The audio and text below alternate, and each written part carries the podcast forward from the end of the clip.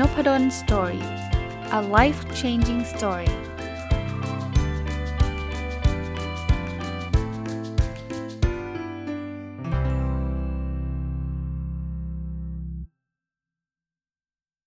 วัสดีครับ ยินดีต้อนรับเข้าสู่นพดล story พอดแคสต์นะครับ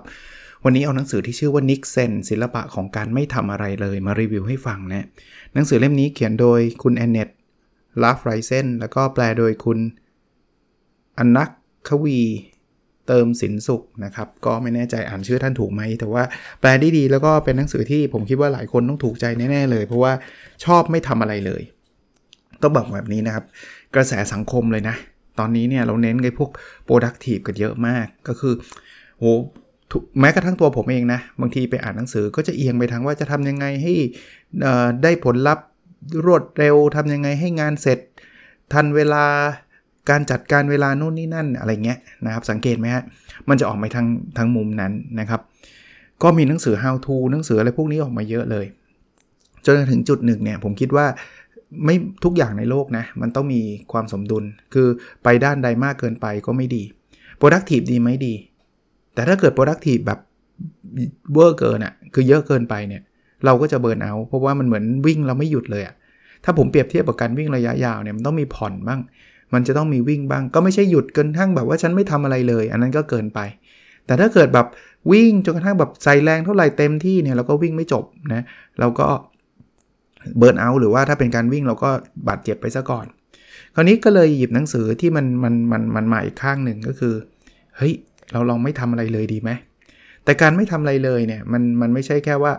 เออนอนอยู่บ้านดู Netflix ทั้งวันเนี่ยมันยังมีศิลปะนะ วันนี้ก็เลยหยิบหนังสือเล่มนี้มา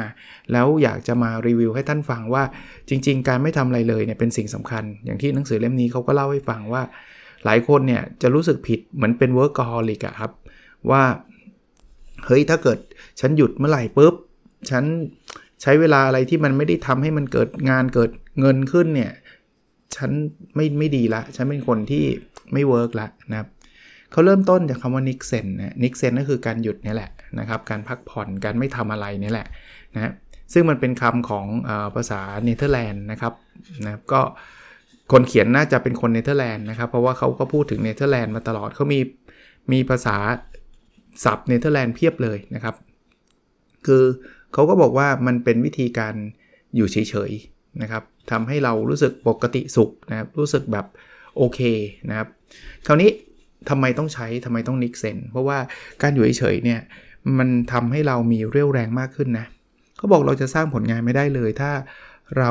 รู้สึกจิตใจห่อเหี่ยวหรือเหนื่อยเกินไป การพักเป็นครั้งคราวอยู่เฉยๆเนี่ยจะช่วยฟื้นฟูพลังหรือเติมพลังเราอะนะอันที่ 2 นี่สำคัญมากเลยนะ คือสุขภาพดีขึ้นครับ ผมไม่บอกแล้วนะไม่ใช่เอียงไปทั้งวันนอนมันทั้งวันไม่ใช่ขนาดนั้น แต่พักเป็นครั้งคราวเนี่ยทำให้เราไม่สูญเสียพลังงานและสมาธิ แล้วก็ ไม่เกิดเบอร์นาวไม่เกิดภาวะหมดไฟนะครับ รวมทั้งปัญหาสุขภาพอื่นๆ อันที่ 3 อันนี้สำคัญไม่แพ้กันคือครอบครัวมีความสุขมากขึ้นครับ คุณลองหยุดอยู่บ้านนะ แน่นอนลูกคุณก็แฮปปี้แน่นอนที่คุณได้อยู่บ้านนะภรรยาสามีก็ต้องมีความสุขคุณพ่อคุณแม่นะครับ แล้วความเป็นไปในบ้านก็จะดีขึ้นนะครับ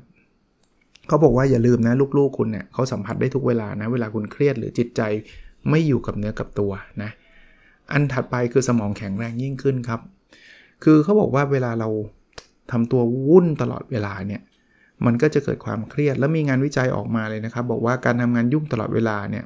มันจะทำให้ความสามารถในการคิดจดจ่อและจดจำเนี่ยลดลงนะครับ มันมันมันไม่ดีต่อสมองนะนะเพราะฉะนั้นถ้าอยากมีสมองที่แข็งแรงเนี่ย เราต้องหาช่วงเวลาที่หยุดทำงาน เพื่อฟื้นฟูความเสียหายที่ตอนที่เราทำงานเราเครียดนะ อันที่ 5 เกิดประสิทธิผลยิ่งขึ้นนะครับ พอเรามีความสามารถด้านการจดจ่อจากการหยุดเนี่ยเราจะทำอะไรเสร็จได้เร็วขึ้นได้ดีขึ้น ผมถึงพูดอยู่เสมอนะบางทีเนี่ยทำงานไปโต้ลูกเนี่ยไม่คุ้มหรอกสู้นอนสี่ทุ่มแล้วตื่นมาทำอีกวันหนึ่งไม่ได้ ดูเวลาดูจะเหมือนเราจะได้เวลาเยอะขึ้น แต่ว่าดูประสิทธิผลของงาน ดูคุณภาพของงานเนี่ยสู้สู้ตื่นออกมา แล้วพอตื่นออกมาเราเฟรชนะเราทำอะไรที่แบบตอนตอนตี ช่วงตีสองถึงตีห้าเนี่ยเราใช้เวลา 3 ชั่วโมง แล้วคุณภาพแย่ด้วย ตื่นมาตอนเช้าแทนที่จะไปนอนตีสองนอนสี่ทุ่มเนี่ยตื่นมาตอนเช้าเนี่ยเราทำไอ้ไอ้เรื่องที่ต้องใช้เวลา 3 ชั่วโมงตอนตอนช่วงดึกนะเราอาจจะใช้ 30 นาที แล้วคุณภาพดีต่างหากนะครับ อีกอันนึงคือเขาบอกว่าเพิ่มความตระหนักรู้ในตนเองนะครับ เราจะสามารถจัดการปฏิทินของเราได้เลยว่า ตอนนี้เนี่ยทำอะไรยังไง แล้วอันไหนควรใส่เข้ามาในตารางอันไหนไม่ไม่ควรใส่อันไหนมันมีคุณค่าไหนยังไม่ค่อยมีคุณค่าเพียงพอ คือจัด portfolio ของของตารางการทำงานเราได้ดี แล้วถัดไปเขาบอกว่าอาจเกิดการตื่นรู้ครับ คือเขาบอกว่าเวลาเราพาจิตใจของเรานะออกจากกิจวัตรประจำวันเนี่ย เว้นระยะห่างแล้วมามองปัญหาอีกทีเนี่ยมองภาพใหญ่อีกทีมองคำถามอีกทีเนี่ยมันจะเกิดปัญญาเกิดขึ้นในการแก้ปัญหา ข้อนี้ใช่เลย ข้อนี้ผมผมแชร์ให้เพิ่มนะ คือผมเนี่ยเวลาผมเจอปัญหาเช่น ผมยกตัวอย่างการงานวิจัยจะเขียนบทสรุปยังไงดีวะที่มันจะแบบมันจะอืมไม่งั้นงานวิจัยมันดูเพลนดูไม่มีอะไรเลยเนี่ย ผมไม่ไม่ค่อยนึกออกตอนกำลังเขียนนะผมไปนึกออกตอนเดินเล่น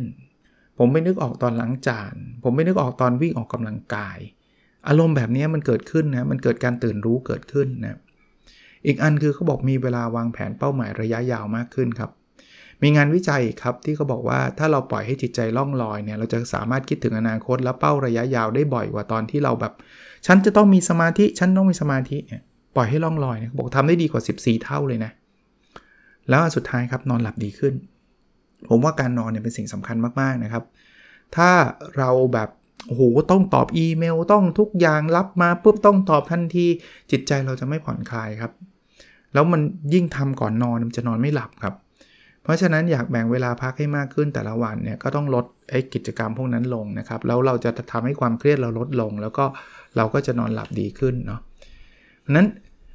นั่นคือนั่นคือเหตุผลในการทำ niksen นะครับเขาก็เล่าให้ฟังว่าชาวดัตช์ ชาวดัตช์ก็คือคนเนเธอร์แลนด์เนี่ย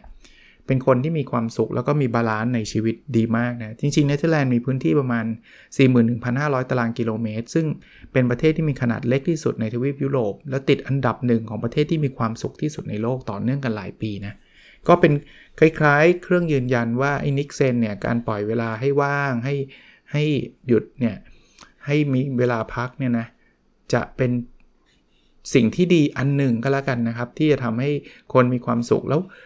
ผลลัพธ์งานเขาก็ไม่ได้ด้อยกว่าใครนะ ผมผมเชื่อมั่นแบบนั้นนะครับ ว่าเราก็เห็นนะ ทั้งการศึกษาทั้งอะไรของเนเธอร์แลนด์เนี่ยเขาก็ไม่ใช่ว่า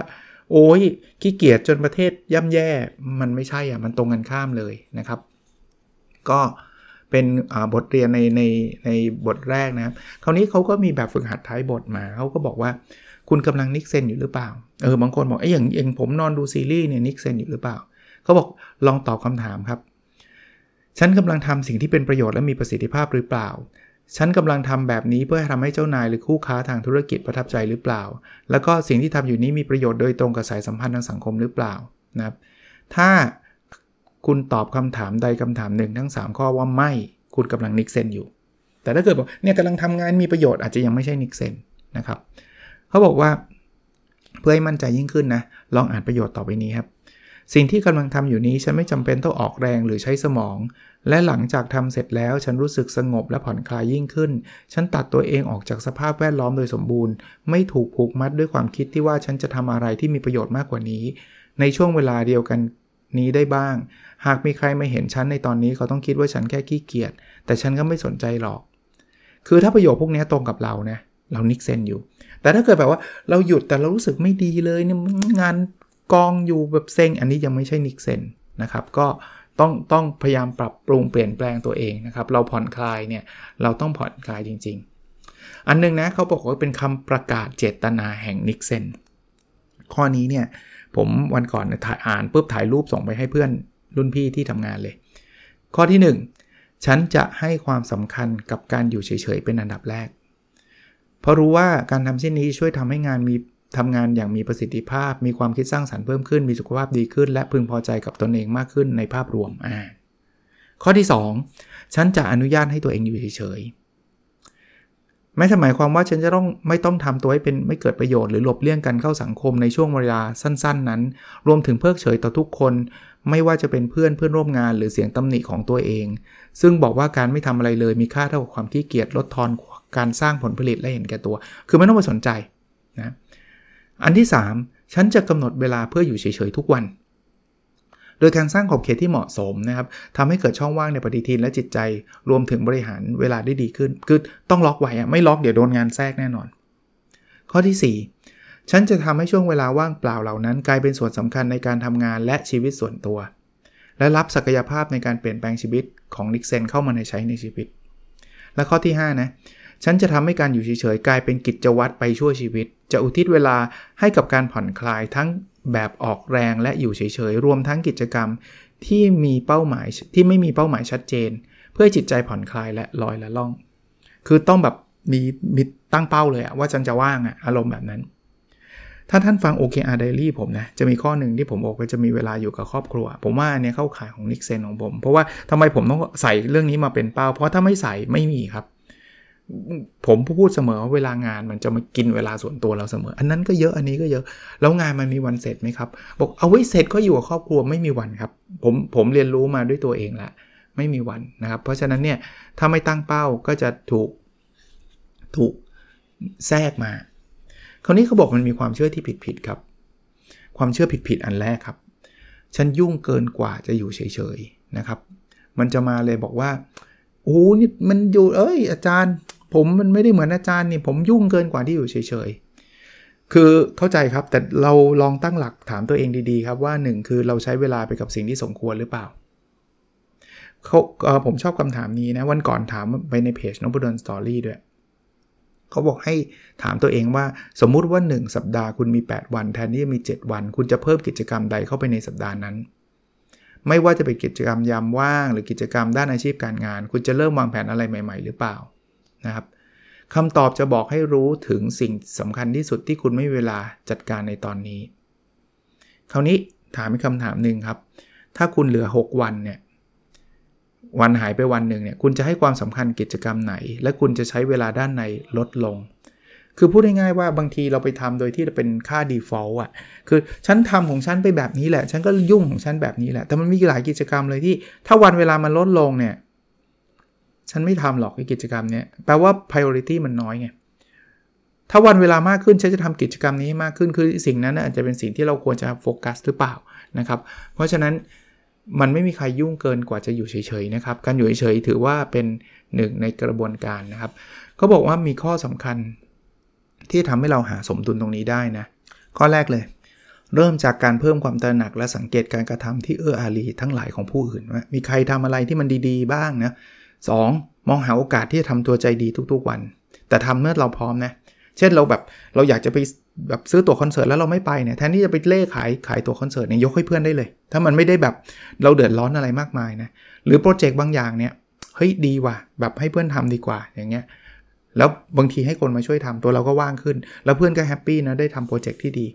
3. อย่าเสนอสิ่งที่อยู่นอกเหนือความสามารถของตัวเอง ถ้าเขามาขอเราแต่เราทำไม่ไหวบอกเขาเลย มันไม่ได้นะครับ แล้วบางทีไปไปเอาเวลาวันเสาร์อาทิตย์ไปแลกเนี้ยไม่คุ้มเลยนะครับไม่คุ้มเลย 4. หากมีใครสักคนใจดีและช่วยเหลือแทนที่จะบอกปัดว่าคุณไม่จำเป็นต้องทำแบบนั้น ให้เปลี่ยนเป็นแสดงความขอบคุณ แล้วก็ยิ้มให้เขา คือเขามาช่วยเราขอบคุณเลยฮะ มันไม่เป็นไรคุณไม่ต้องหรอกอะไรเงี้ยแล้วเราก็ทำคนเดียวเนี่ยก็เหนื่อยนะครับ ช่วยกันนะครับ เราช่วยเขาเขาช่วยเรานะครับบางบางส่วน ความเชื่อที่ผิดผิดข้อที่ 2 คืออยู่เฉยๆแปลว่าขี้เกียจคือจริงๆเนี่ยเราไปไปตั้งกำแพงของเราเองอะว่าเฮ้ยฉันต้องทำงานตลอด 24 ชั่วโมงอะไรเงี้ยนะครับ มันไม่มันไม่ได้เป็นแบบนั้นนะครับ แล้วจริงๆแล้วเขาบอกว่าทุกครั้งที่เวลาเราทำตัวไม่เป็นประโยชน์เนี่ย เราจะรู้สึกผิดเนี่ยมันมันไม่ใช่เป็นแบบนั้นนะคือคือเราไม่ต้อง productive 24 ชั่วโมงนะครับบอกบอกบอกกับตัวเองเลย บอกว่าฉันไม่ได้ทำอะไรผิดนะเพราะฉันฟังร่างกายของตัวเอง ซึ่งร่ำร้องหาเวลาพักสงสารตัวเองบ้างนะครับ อันนี้ก็เป็นอีกมุมหนึ่งสำหรับคนที่เป็นจะเรียกว่า workaholic ซึ่งครั้งหนึ่งผมผมเคยเป็นนะ ที่ผมเคยเล่าอยู่เรื่อยๆอะไปพักนะ แต่ขนโน้ตบุ๊กขนอะไรไปเต็มเลยแล้วก็แบบไปทะเลไม่ได้เห็นทะเลอะ นั่งทำงานมันอยู่ตรงนั้นเนี่ยแต่รู้สึกดีนะ ตอนนั้นรู้สึกดีว่าแบบเฮ้ย productive ว่ามาทะเลเนี่ยทำงานเสร็จได้ตั้งเยอะอะไรเงี้ยแต่คิดในใจแล้วคุณจะไปทะเลทำไม คือถ้าเกิดคุณจะไปคุณจะทำงานขนาดนั้นคุณก็อยู่บ้านปะไปจ่ายเงินค่าห้องทำไมไม่ได้ enjoy ไม่ได้อะไรเลย ซึ่งก็ตอนนี้ตระหนักรู้แล้วนะข้อที่ 3 นะครับ การพักเป็นเรื่องไม่ดี เพราะคนอื่นต้องการฉัน คือไม่ได้ขนาดนั้นครับ คือบางคนเนี่ยก็จะเข้าใจเลยว่า โอ้ถ้าเราขาดเราเนี่ยเขาทำกันไม่ได้ไม่จริง หลายๆ อย่างเขาทาได้ ผมผมคนหนึ่งแหละที่แต่ก่อนเนี่ยผมทำวิจัยผมทำคนเดียว คนเดียวนี่คือคนเดียวแบบร้อยเปอร์เซ็นต์เลยนะ แบบตั้งแต่เริ่มแจกแบบสอบถามไปแจกเองไปแบบทำมันอยู่คนเดียวเลยอะได้ไหมได้นะเบิร์นเอาแล้วผลงานวิจัยก็ออกมาได้แค่ปีหนึ่งครั้ง เปเปอร์หนึ่งก็เหลือเฟือแล้วเพราะว่าเราทำเองหมดเลยพอตอนหลังเนี่ยมันมีคนเก่งๆกว่าเราเยอะเลยครับ ที่จะช่วยแบบใหญ่แบบสอบถามช่วยสัมภาษณ์ช่วยเก็บข้อมูลเรา หรืออีเวนต์ว่าวิเคราะห์ข้อมูลเขาเขามีทักษะมีอะไรต่างๆ เราแค่เป็น project manager เราแค่เป็นคนกำกับดูแล แต่ว่าแน่นอนเราก็ต้องมาดูคุณภาพใช่ แต่ถ้าคุณไม่แบ่งงานเลยนะ ผมว่า โอ้ยทุกอย่างจะต้องวิ่งมาหาอาจารย์นพดลอย่างเดียวอย่างเงี้ย ไม่ work ครับไม่ work เพราะฉะนั้นบางทีถ้าจำเป็นก็ต้องปฏิเสธนะครับ ต้องต้องบอกเขาเลยว่าเราไม่ได้ถนัดเรื่องนี้นะครับ หรือว่าเราทำเรื่องนี้ไม่ได้ดีเท่าคนอื่นหรอกให้คนอื่นทำดีกว่า ในบางเรื่อง ผมก็ไม่ได้บอกว่าตั้งหน้าตั้งตาปฏิเสธมั่วซั่วไปหมดนะเขาบอกว่าไม่ใช่เรื่องผิดที่จะให้ความสำคัญกับประโยชน์สูงสุดของตัวเองนะครับ บางครั้งไม่จำเป็นต้องรับโทรศัพท์อย่างวันหยุดเนี่ยบางทีโหโทรมาตีสามคือไม่จำเป็นนะครับ อันที่ 2 คือ ถ้าเป็นสิ่งที่มันไม่ใช่เราปฏิเสธ วันเสาร์พยายามอยู่บ้านเขาบอกนะ ในหนังสือเขาก็บอกอยู่บ้านคืนวันเสาร์นะนะครับหรือบางทีถ้ามันไม่ไหวอาจจะมีการลางงานตอนบ่ายลางงานทั้งวัน หรือนัดบางนัดอาจจะยกเลิกได้เปลี่ยนใจหรือไม่ทำอะไรเลย พวกนี้เนี่ยผมไม่ได้บอกว่าต้องต้องลามันทุกวันนะครับมันมันต้องมีสมดุลนะอย่างที่เมื่อกี้เราคุยกันตั้งแต่ตอนต้น กับอีกเรื่องหนึ่งนะครับคือเรื่องการจัดลำดับความสำคัญเนาะคืองานมันเยอะแหละ ถ้าเวลามันมี 24 ชั่วโมงอะ่ะคุณก็ต้องรู้จักจัดลำดับว่าใน 24 ชั่วโมงนั้นน่ยคุณจะทำอะไรบ้าง เพราะนั้นบางทีเนี่ยการการการมาดูเวลาตั้งแต่เราตื่นนอนจนถึงเรานอนเนี่ยก็เป็นเรื่องที่สำคัญเรามารีวิวหน่อย เพราะว่าหลาย ๆ ครั้งเนี่ยเราไปใช้เวลากับสิ่งที่มันไม่ควรใช้อะอยู่เยอะทีเดียวนะครับ ก็เป็นอะไรที่ผมคิดว่า น่าสนใจนะครับในหนังสือเล่มนี้นะครับ คราวนี้หนังสือเล่มนี้ยังไม่จบ ผมคิดว่าเพื่อความจะได้ไม่ยาวเกินไปเนี่ย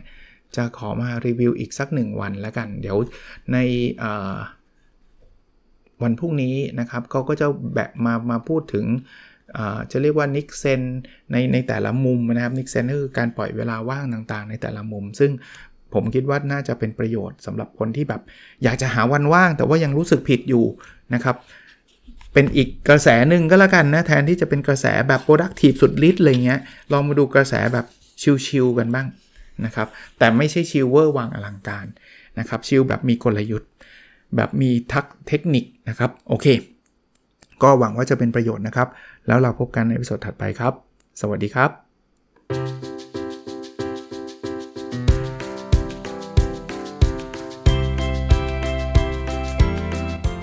n o p a d o n Story